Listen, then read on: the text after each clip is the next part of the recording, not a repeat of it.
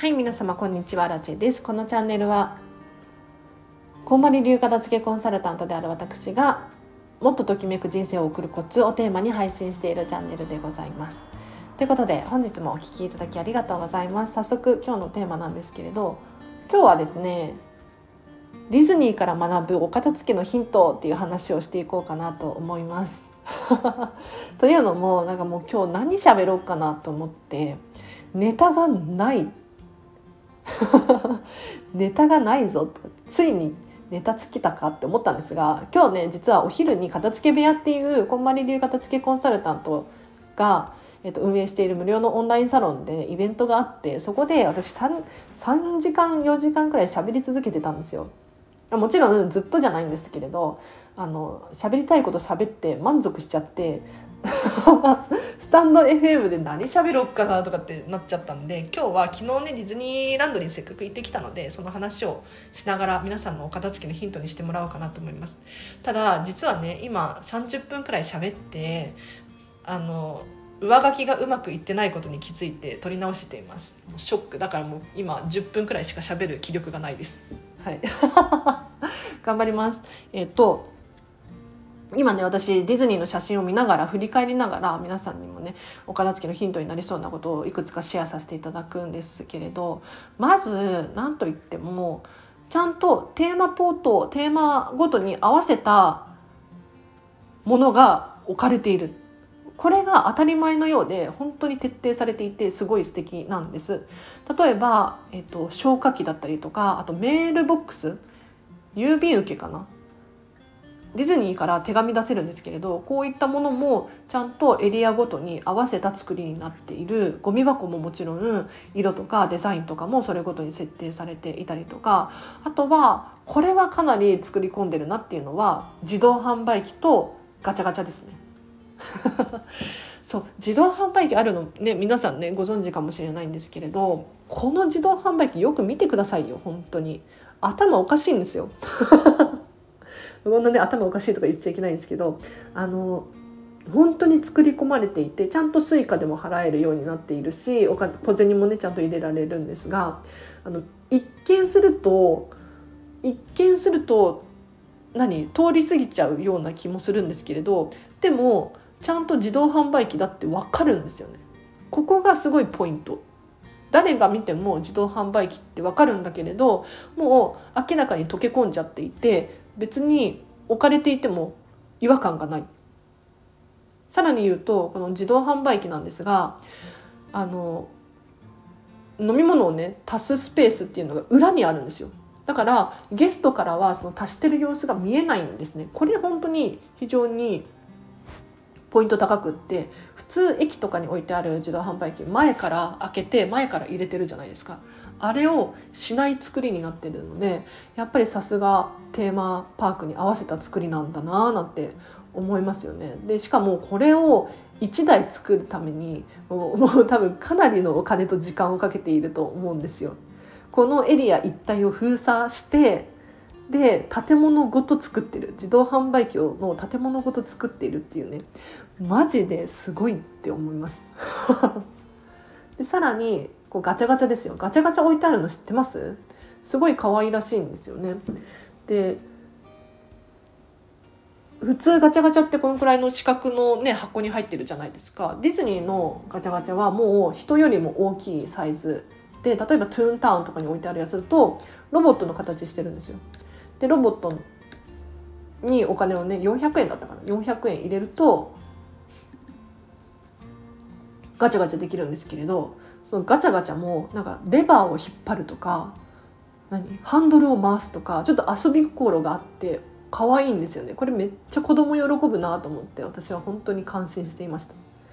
あと公衆電話ね。公衆電話も結構ね至る所に置いてあるんです。ただ置いてあるんだけれど全然違和感がないんですよ。というのも結構ねトイレの横に置かれていることが多い。でさらに色が全部違う。全部違うかどうかは分かんないんですけど 私が見た限りでは、えっと、水色だったりとか緑だったりとか茶色だったりとかなんかその周りの雰囲気に合わせた色になっていてすごい溶け込んでいるんですよね。これなかなかちゃんと選んでるんだなと思ってなんかもうねさすがっていう感じ脱帽っていうね 感じでした。あとは椅子か。椅子がとにかく可愛いんですよ。ディズニーシーはここまでじゃないと思うんですけれどあのさすがにシンデレラ城の周りの椅子たちは本当にゴージャスで背もたれの部分とかが何て言ったらいいんだろう。もう本当に作り込まれているんですよ。細かくなんかくるくるくるってなってたりとか人の顔が入ってたりとかしてさすがお城みたいな。そういう雰囲気のベンチがたくさん置いてあります。で他にももちろんねクリックターカントリーとかって行くと木でできた、まあ、木でできた風のベンチが置かれていたりとかしてすごい可愛らしかったですね。レストランの椅子もすっごいね可愛いなと思って見てましたよ。それこそなんか統一された椅子じゃないんですよディズニーランドって。ディズニーシーの場合は割と同じ椅子が置いてあるって思うんです思うんですけれどちょっとどうだろう正確には、ね、把握しきれていないんですけれどディズニーランドのレストランの椅子ってなんとなくデザインは似てるんだけれど色が違かったりとか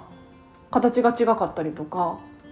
するんです。でなんでだろうって思ったら多分なんですけれどこの設定上の話だと思うんですよお店の設定上。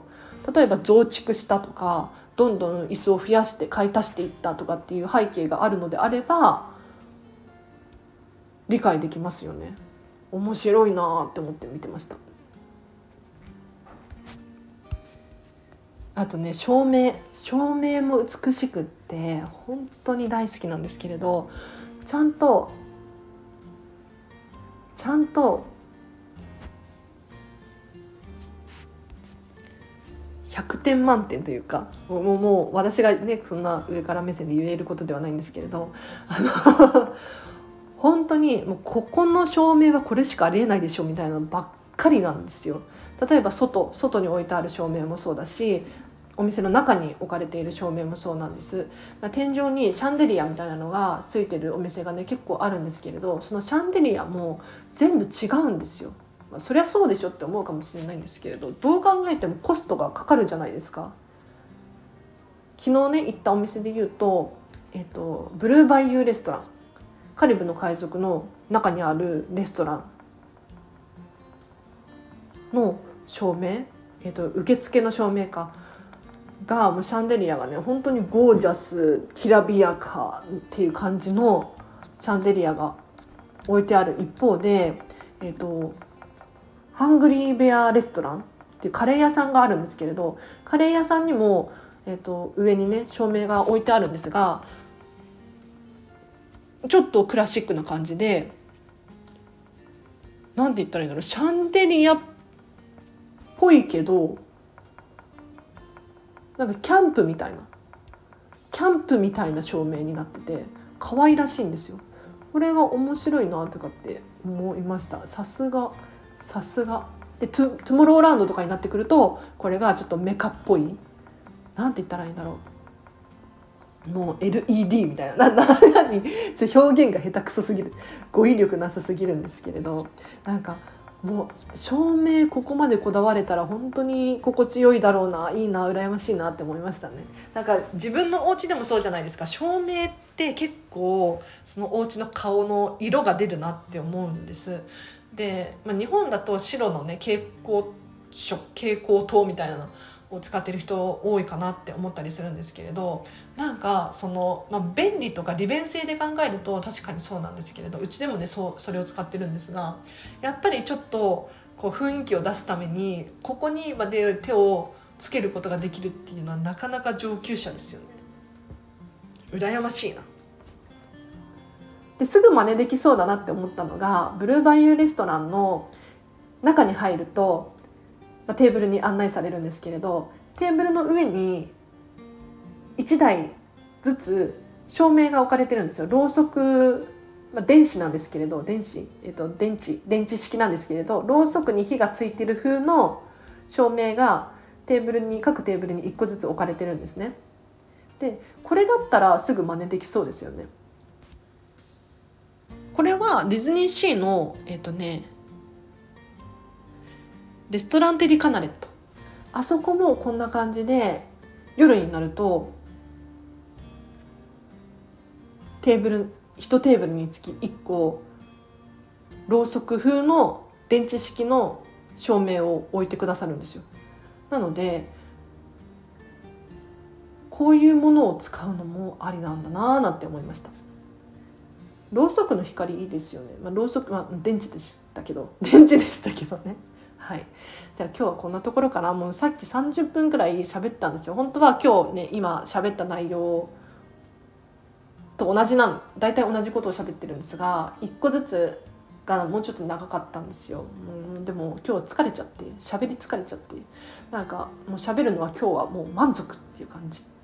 大満足。なんだけれどスタンド FM 更新してないじゃんっていうことに気づいてなんか毎日やっぱり更新し続けないとあのモヤモヤするんですよね。もうさすがに。あ今日更新できてない。どうしよう。夜中にでも撮ろうかっていうね。そうそう。皆さんディズニー本当にお片付きのヒントいっぱいですよ。ディズニーのすごいところってもう本当に